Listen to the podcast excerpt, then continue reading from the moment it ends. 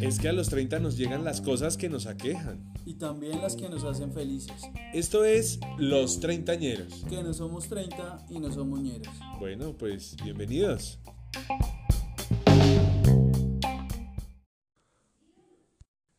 Hoy los treintañeros con otro especial de cuarentena, con uno de nuestros amigos más queridos, Carlos Puentes, quien tuvo que atravesar medio planeta con su familia para estar de vuelta en casa, antes de que cerraran las fronteras. Disfrútenlo. El episodio número 3 de los treintañeros. Hoy nuevamente desde casa porque las autoridades no nos dejan salir. Sí, sí, sí. Y, y, y lo más interesante es el, el, el título del, del, episodio de hoy, que es Viaje al fin del mundo, porque hoy tenemos a, a un experto viajero que por cosas de, de el destino, de la vida, de las circunstancias, tuvo que cortar uno de los largos viajes que iba a realizar para regresarse a Colombia y llegó, y llegó pero rozando, rozando el casino. No, y hay que hacer una presentación con todas las de la ley porque eh, desde hoy es nuestro community manager. Desde hoy es nuestro community manager, o sea que estamos en sus manos. Sí, señor. De, depende que seamos o no famosos. no, es que es nuestro community manager. Nos toca dar la bienvenida al señor Carlos Puentes. Más conocido como Papá Charlie. Papá Charlie. Hola, Papá Charlie, bienvenido. Bueno, muchas gracias. Es un honor estar aquí en, en este programa de los treintañeros. Que tengo mis dudas de ese eslogan que ni son treinta ni son ñeros. Dice que no son treinta. Bueno, tal vez, tal vez lleguemos a los 30, pero lo que sí fijo no va a pasar es que, bueno, no, a veces también somos ñeros. Por eso, por eso, entonces tengo ahí mis dudas. Pues les cuento que van a ser famosos con ese community manager que se consiguieron. Uy, buenísimo. Ah, bueno, pues esto va, va, esto pinta bueno. Oiga, ¿sabe qué es lo único malo de nuestro community manager? Cuénteme. Que no le gusta el café de Workers. Ah, ok, no, no me gusta el café de ninguno. Ah, bueno, sí hay que aclarar, ¿no? De ninguno, ¿no? No Sí, solo sí, sí. de Workers. No le gusta el café, ese es un problema para los treintañeros. No me No, gusta sí. el café. Creo que ahí sí logré superar la barrera de los 30 con buenos hábitos alimenticios. Bueno, bueno, toca que no diga eso al aire porque es que el patrocina y que Ah, ok, ok. Ah, perdón. No, no, mentiras. De paso aprovechamos para darle un saludo a Café Workers, que es nuestro patrocinador oficial. Ah, ok, ok. Bueno, que Juan, entonces. uno antes del programa esas cosas, hombre. ¿Cómo, cómo? No, mentiras. Cuénteme, Pedrito. No, ahí va a arrancar Juancho. Bueno, Carlitos, entonces cuéntenos usted dónde era que andaba hace un par de semanas cuando ya tendría que estar confinado en su casa, ¿usted dónde se la pasó? La semana pasada estábamos en Holanda. Estábamos en Holanda, estábamos eh, en el grado de mi esposa. Eh, pues cuando nos fuimos la cosa no estaba tan compleja como, como se tornó después del, del que sería eso, como el martes de la semana pasada. Cuando nosotros salimos del país, eh, obviamente se tenían los como, como las precauciones y el control y todo el cuento pero Holanda no tenía casos. Holanda eh, era uno de los países que no tenía casos y que no tenía tampoco restricciones en materia de, de transporte. Dentro de Holanda sí había muchas restricciones, ellos eh, antes que nosotros estaban como en ese aislamiento, no obligatorio porque pues la, la cultura que, que se maneja en Holanda es como muy estricta, la gente es muy, muy eh, eh, es a veces un poco exagerada en cómo acata las normas, igualítico que acá en Colombia. Entonces allá no les tienen que poner una norma eh, o, un tema obligatorio, allá el gobierno hace una recomendación y la gente la, la acata superficiosos. Tanto así que eh, el grado grado de mi esposa lo iban a aplazar y aplazaron todos los grados, cerraron todas las universidades, todos los colegios, jardines, eh, eh, todo era home office, todo estaba solo, solo, súper solo. Ámsterdam, el centro de Ámsterdam estaba impresionantemente solo, se veía más bonito así.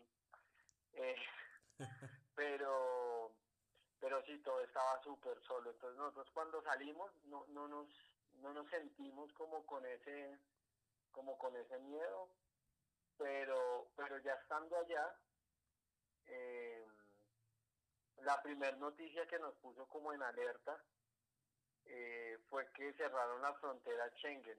O sea, entre el, el territorio de Europa empezaron a cerrar la frontera, cerraron la frontera. Ya habían cerrado la de Italia, pues porque ya Italia en ese momento sí estaba en un problema, pero empezaron a cerrar la de Francia, empezaron, cerraron la de Alemania y empezaron ya como a hacer muchas restricciones. Y luego fue cuando me empezaron a escribir por WhatsApp, yo creo que sería como para, para exactamente hace ocho días tal vez, eh, el presidente va a cerrar la frontera, la gente está pidiendo, está manifestándose para que, el presidente de Colombia, para que cierren el aeropuerto. Eh, entonces mi familia, Carlitos, hermano, véngase ya, tienen que, venirse rápido. Bueno, entonces llamar a las aerolí a la aerolínea, cambiar los vuelos. Eh, todo eso estaba en un caos súper complejo y alcanzamos a llegar en el penúltimo vuelo de Ámsterdam, Bogotá. estuvo muy asustador porque en Ámsterdam, en el aeropuerto, estaban cancelando vuelos ahí mismo. O sea, la gente está haciendo sus filas y anunciaban, no, tal vuelo se canceló porque ya cerraron tal frontera. Y la gente quedaba como, ¿qué hago? Y pues uno queda, no, un susto muy bravo, muy bravo. Muy bravo. Y además, bueno, ustedes, ustedes empiezan a correr Además que no es una tarea fácil, ¿no? Porque llevan a un niño, van ustedes dos y todas las maletas y además el viaje no estaba programado para terminar en Holanda, sino que ustedes querían irse más o menos de, excursión a otra parte del mundo que supongo que ya también está en cuarentena, que es Turquía. Sí, señor. En ese caso, ¿cómo, les tocó hacer? Pues en, en ese caso estamos todavía en, en, el proceso porque tuvimos que cancelar todas las reservas, pero muchas reservas no nos, no nos quieren hacer la devolución del dinero. Entonces nos están ofreciendo una opción que es como mantener la reserva por un año. Em, pero pues, dadas las circunstancias, ya la cosa se complica mucho y nos tocó nos tocó empezar a cancelar perdimos mucha plata en porque algunos vuelos no nos los reembolsaron porque eran vuelos más pequeños más cortos em, bueno lo que fuera pero ya en medio del, del, tema y que en Europa sí se, se ve o sea el tema se maneja con la conciencia que se merece de, de la facilidad de propagación de este virus eh, no pues no no importa o sea pues claro que duele eh, eh, los ahorritos ahí, pero pero ya uno siente la necesidad de llegar a su casa y llegar a, resguardarse de todo el tema, porque igual estar en otro país también significa que uno no está en un lugar fijo, que uno no entiende el sistema, el idioma es complejo.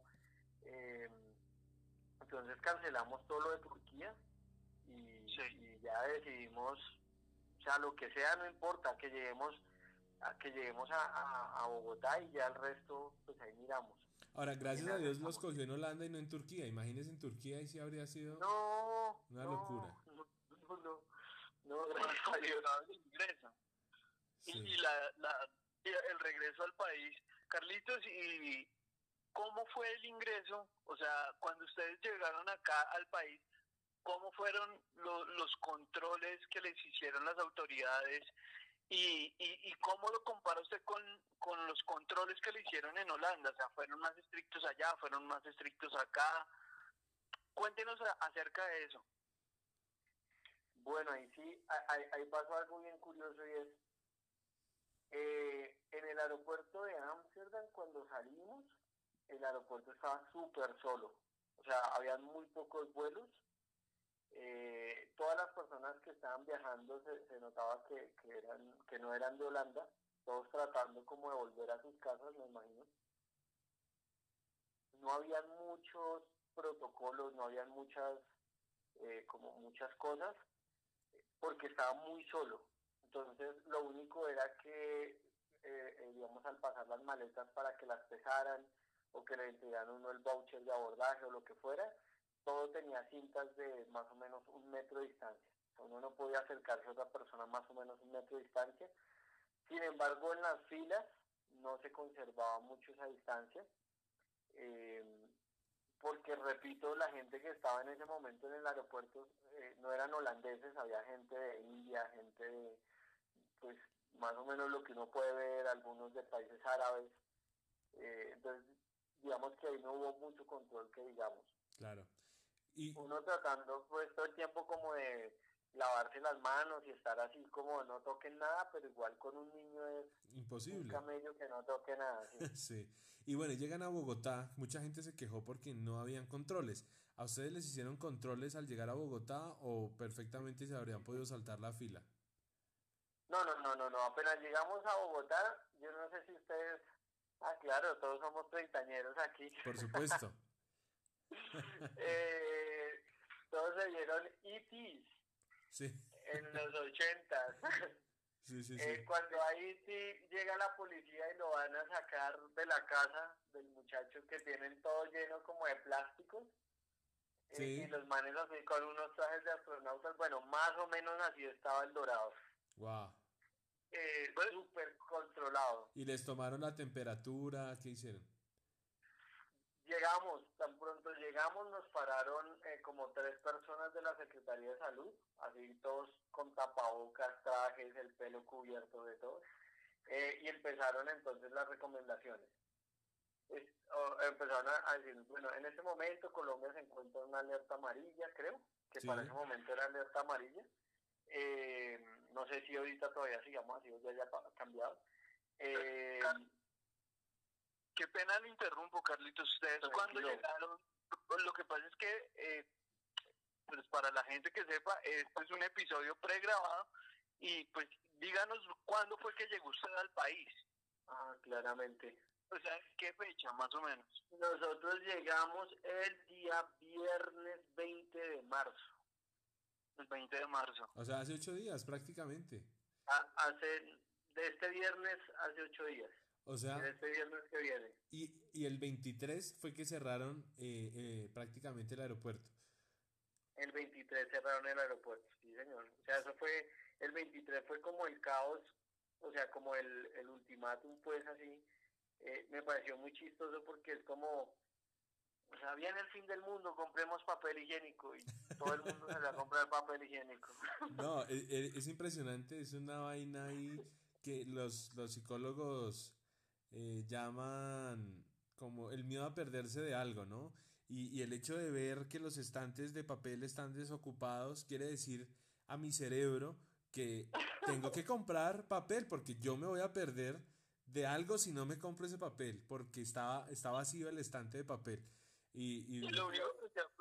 la gente que no lo compró, lo único que se ha perdido es de hacer el reto ese de... De la 21. Sí, porque no, o sea, no, no hay desabastecimiento hasta la fecha. No, no, yo, yo quiero hablar de otro, de otro tema. La tecnología del marketing se llama eh, eh, efecto en masa. Ok, ok, sí. ¿En qué consiste? Pues explíquele a los oyentes en qué consiste el efecto en masa. Porque no es masa de hacer arepas, ¿no? el ejemplo es sencillo. Nosotros como, como personas, pues, que hacemos parte de un grupo social o de una sociedad como tal, tenemos impulsos por las cosas que haga la mayoría de gente. No somos los únicos, muchos mamíferos lo tienen, eh, y uno puede verlo de pronto en, no sé si ustedes vieron alguna vez algún video en activo en el que una cebra van a atravesar el río, el río está lleno de cocodrilos y todos están en la orilla hasta que una, una cebra o un ñu se lanza y todos se lanzan en masa. Es más o menos ese el efecto. Eso pasa mucho en los semáforos. Cuando todo el mundo está esperando en el semáforo y el primero arranca, eh, es como que el cerebro le dice a uno, arranque, también. sí. Es, es, eso. Charlie, yo quería tocar otro tema que, que es clave y sucede mucho con los treintañeros. Y es el tema de, de usted debe haber percibido que había un ambiente tenso. ¿Cuál, ¿Cuál fue su mayor temor? Es que, ¿a qué voy?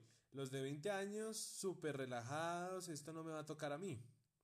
De hecho, eh, hoy, 25 de marzo, Greta Thunberg dijo, pues los que no hacemos parte de las estadísticas de alto riesgo tenemos una responsabilidad muy importante, pero nosotros los treintañeros somos paniqueados.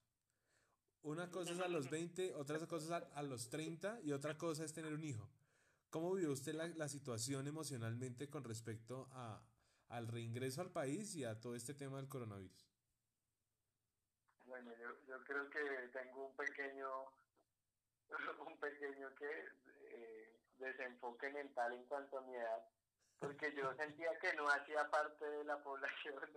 Que iba a ser afectada, nada. iba a ser afectada. Eh, sí, yo estaba como tranquilo eh, y dado de que, bueno, no sé, me corrigen si no es así, pero hasta el momento lo que sé es que los niños son inmunes al virus.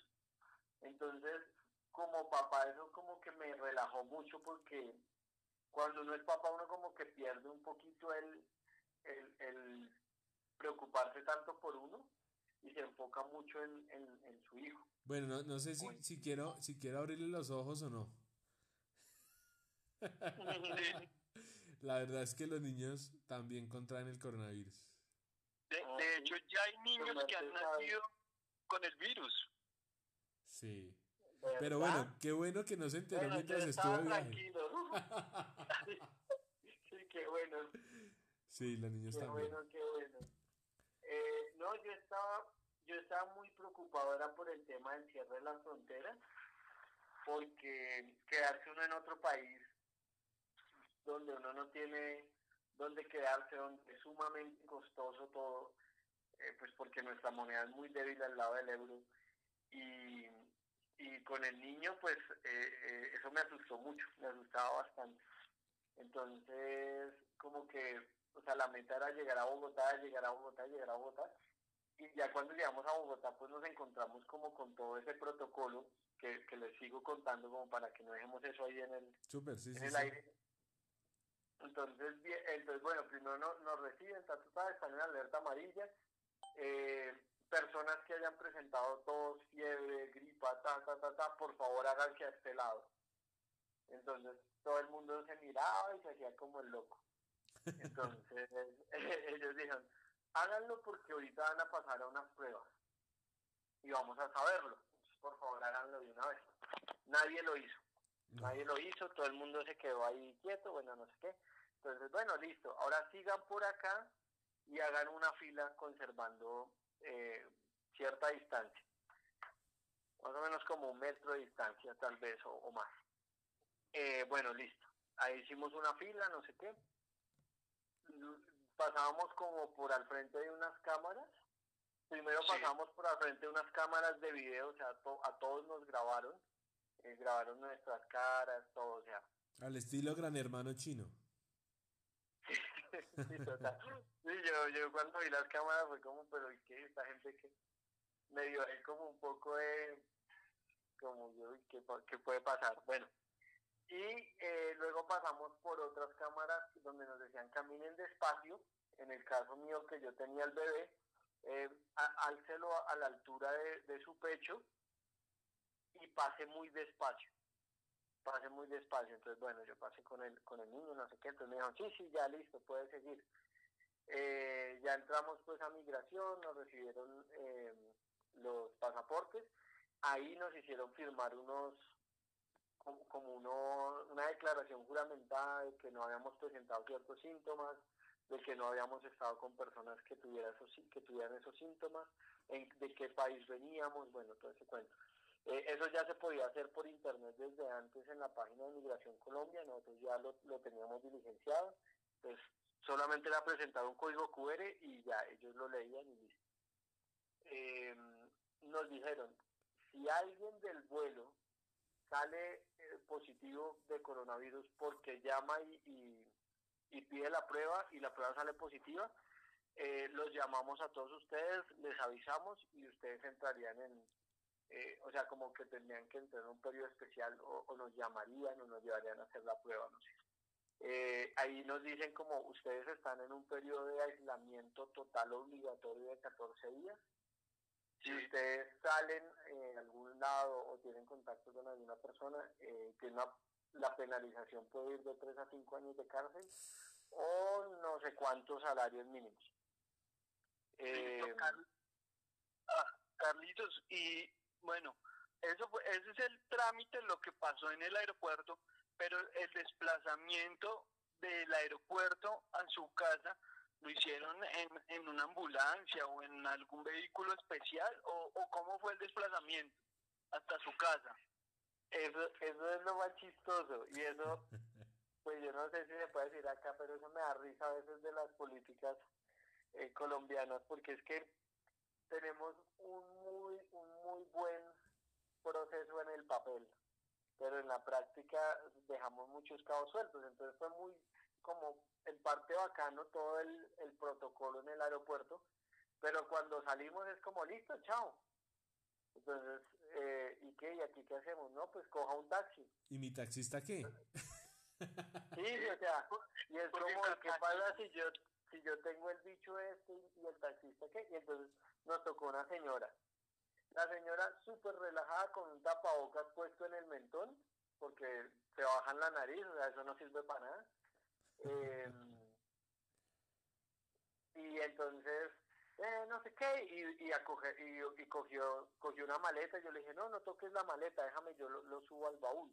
Nosotros con alcohol antibacterial todo el tiempo tratando de lavarnos las manos, tratamos de no tocar nada dentro del taxi, pero pues es muy berraco igual. Seguramente uno tocó algo, la puerta, la manija, o sea, alguna vaina tuvo que tocar. Sí. Eh, sí. Entonces, señor. No, y que ustedes venían de Holanda, donde en ese momento no habían casas, pero pues también irresponsable la señora porque hubiera podido haber sido un pasajero de España, o de Italia, o de Francia, que, que podría haber venido con, Pues es que yo creo que, que de hecho muchos ya deben estar de esa, de esa manera, ¿no? Porque algo, eso fue lo que le pasó al taxista de 57 años en Cartagena. En Cartagena. Pues Sí. sencillamente Sí. ahí qué control puede haber. Pero, pero bueno, llegan a, a su, a su casa y había mercado, no había mercado, ¿cómo fue la vaina? Sí, eh, nosotros llamamos a la casa y gracias a Dios la mamá de, de mi esposa, que vivía acá cerca, eh, nos había hecho mercado y ella ya había traído el mercado a la casa y todo. Vivan las suegras. Vivan las suegras. Pues sí, si son como la mía, sí. sí, porque otros dirán bueno. que viva pero bien lejos. ¿Y, y le cobró el mercado, Carlitos? No, no, no, no, no. No, vea. fuera, me regala, mejor dicho, hasta. Mejor dicho, está ganado con esa suegra. Está hecho. Sí, sí, sí, sí, total. Bueno, es evidente que, que, que ahora mismo vivimos con mucha angustia, o la, no, tal vez no tanto nosotros, pero, pero mucha gente ahorita tiene angustia, tiene temor, eh, tal vez no está infectada con el virus ni nada por el estilo, pero, pero sí, sí puede sentir que tiene los síntomas. ¿Cómo, cómo hizo usted, cómo hace usted para vivir tan relajado? ¿Cómo hace usted para, para estar tan tranquilo pese a todo el carrerón que tenía que vivir, pese a llevar un niño, pese a que la frontera se estaba cerrando? ¿Dónde encuentra usted tanta tranquilidad y tanta, tanta paz en medio de tanta tormenta? Pues Pedrito, eh, como ustedes saben, hermano, pues nada, yo creo que Dios tiene un propósito con, con nuestras vidas y con mi familia y yo siento y, y, y siempre le pido a Dios que esté en sus manos, que, que tanto yo como mi familia estemos en sus manos. Y digo que mientras Dios esté ahí yo no tengo lío. Eh, me acuerdo mucho como ese, de un pasaje bíblico en el que estaban los discípulos de Jesús con Jesús en una barca y se desata una tormenta brutal y, y ellos se angustian mucho por la tormenta, porque Jesús estaba dormido. Eh, entonces despiertan a Jesús y como que bueno, y Jesús calma la tormenta. Entonces yo le digo a Jesús, yo le digo, hermano, así usted estuviera dormido conmigo mientras usted esté aquí, pues todo bien, o sea, porque si Jesús está y si Jesús tiene un propósito, pues eh, estamos es a la merced de él y no de un virus, y no de las circunstancias, sino de morirse se puede uno morir cualquier día, o sea, eso no, no, pues uno no es eterno aquí. Y aunque uno se muriera, pues yo creo que, que eh, Jesús murió por mí y tengo la salvación en eso, entonces aunque yo me muriera, pues, pues no tengo lío, ¿sí? Entonces, pues, ¿para qué me angustio? claro, claro. Sí, porque la paz que sentía Carlitos, a pesar de no saber que, que su hijo sí era, sí era no era inmune al, al coronavirus, pues es una paz como sobrenatural, ¿o no, Juancho? Sí, no, y, y que como decía Carlitos, es una paz que únicamente nos puede dar, nos puede dar Jesús y, y saber que Él está con nosotros y que, que como lo decíamos en el episodio anterior, eh, nosotros tenemos en buena medida la, la solución que en este momento el mundo necesita y es hacérselo saber a esa gente que, que la solución está en Jesús. Sí. Total, total. Y, y algo importante es como que, pues yo pienso que igual uno tiene emociones, ¿no? Y es normal. O sea, yo en el aeropuerto de Amsterdam me, me, me estresé muchísimo. Eh, fue, fue fuerte, o sea, no es como que, ay, sí, todo el tiempo súper tranquilo, no, me, me, me angustié mucho, me estresé mucho, pero digamos que a pesar de todo eso uno sabe que todo va a salir bien. Y es la certeza como de, de tener a Jesús, de tener a Jesús y de saber que el hombre está por encima del virus. Entonces, ¿Usted en medio de ese corre-corre logró, logró orar en algún momento o, o, o, no, o nunca lo logró hacer? Eh, no, estando en el aeropuerto de Amsterdam, no tanto. No tanto, creo que oré fue después, ya estando en el avión. Pero, pero antes sí había orado y adicionalmente a eso yo pienso que eh, pues Dios nos llevó a nosotros a Holanda por, con un propósito. O sea, nosotros no fuimos porque íbamos a ir a pasear. Eh, nosotros fuimos por el grado de mi esposa, que es un, un grado en salud global eh, en un estudio para la población desplazada en Colombia y es un, un estudio que a nivel político yo creo que va a beneficiar muchas cosas en Colombia y que cuenta con el apoyo y el respaldo del gobierno holandés. Eh, entonces yo pienso que Dios está, está entretejiendo un plan para algo bueno para nuestro país. Entonces yo, yo lo que me he dado cuenta en la Biblia es que cuando el hombre tiene un plan con uno, él lo lleva y él lo trae. Entonces yo decía, compadre, lo que usted diga. pero, pero será, será. Una pregunta, Carlitos. ¿Su esposa sí se pudo graduar o, le tocó como a las niñas de Barranquilla que les mandaron el diploma por correo y por videollamada fue el grado? Pues, eh, mi esposa, pues lo que pasa es lo siguiente, ¿cómo les explico? Eh, primero viene una defensa de la tesis, que es una reunión que parece como, como en las películas, eh, esos juicios de Estados Unidos en los que hay un juez eh, y hay una tril y tiene uno que exponer como su caso, entonces hay como una defensa. Eh, eso se pudo hacer solamente con cuatro miembros de, de, de la universidad como tal, o sea, el rector, el no sé qué, que que accedieron a ir porque eh, porque la profesora de jazz y, como que intercedió por ella, ¿sí? Para que eso se pudiera hacer. Entonces se pudo hacer la defensa, en la misma defensa le entregaron el diploma y todo echadito para su casa, o sea, ni siquiera saludo de mano, no nada, o sea, todo el mundo a su distancia. Lo más cerca que estuvimos fue a una fotografía y aún así todos se ven un poco lejos. Eh, ya reciben el, el, se recibe el diploma y chao. Había, normalmente se hace un evento, la, la universidad hace un evento para sus graduados y, y el presupuesto en Holanda se, se manejan presupuestos muy amplios para muchas cosas. Entonces era como, no, 300 invitados, tre, perdón, 30 invitados. Inicialmente eran 30 invitados, eh, cubría como toda una cena, bueno, súper chévere, un salón, un no sé qué, todo eso cancelado. Entonces fue recoger el, el diploma y, ve- y venirnos para acá. ¿Cuántos, Ah, se, bueno, cuántos pero- se graduaron? ¿Cuántos se graduaron ahí? No, solo ella, solo ella pudo hacerlo porque el resto lo aplazaron. Wow. Muy chévere esa vaina. Eh, Carlitos, en- en- estamos en tiempos donde, donde no nos podemos ni reunir para orar en comunidad, pero una pregunta así sencilla y es, ¿usted cree que necesitamos un lugar eh, específico para, para hacer esto, para orar? No, parce. La verdad yo creo que en este momento la iglesia está siendo más iglesia que cuando se reunía. Y eso me, me tiene impactado. Me tiene impactado realmente. eh, eh, me encanta lo que está pasando en materia de eso. Creo que está rompiendo muchos, eh, está rompiendo el sistema y la religiosidad en muchas cosas. y está sacando realmente lo que hay en el corazón de cada uno de nosotros en el querer buscar a Dios. Y es en el buscarlo como, como se pueda, donde nos toque, como nos toque, eh, ver a las iglesias transmitiendo en Zoom, ver a pastores dando prédicas, ver que en el mundo online eh, todo se está moviendo súper duro, ver a las familias reunidas en las casas Guau. buscando a Dios. Yo creo que somos mucho más iglesia que antes.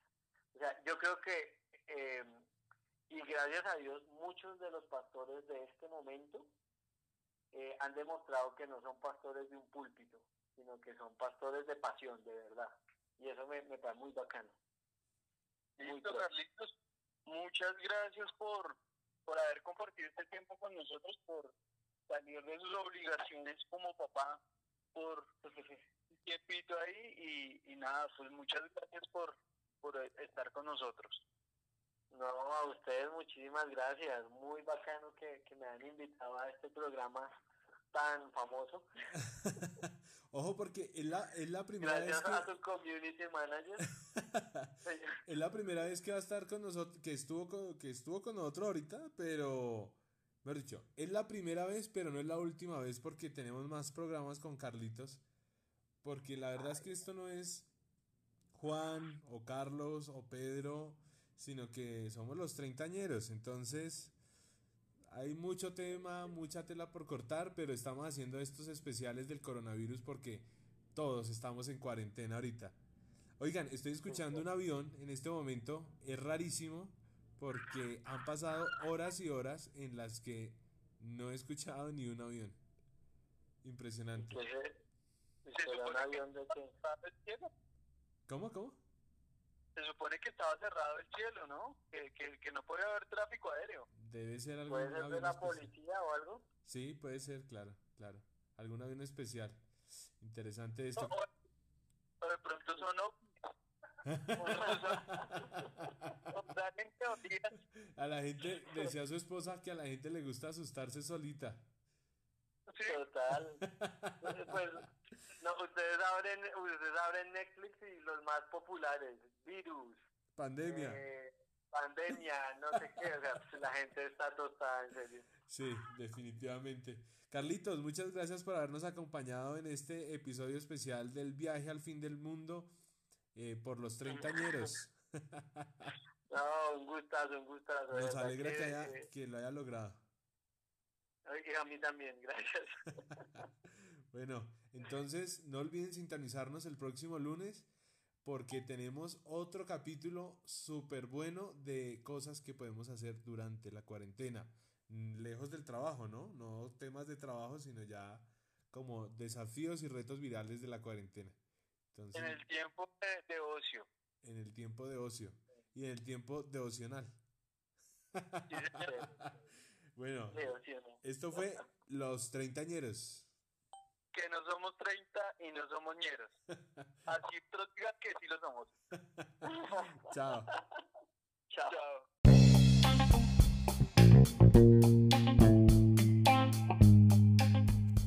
Esto fue Los Treintañeros. No olviden seguirnos en todas nuestras plataformas digitales.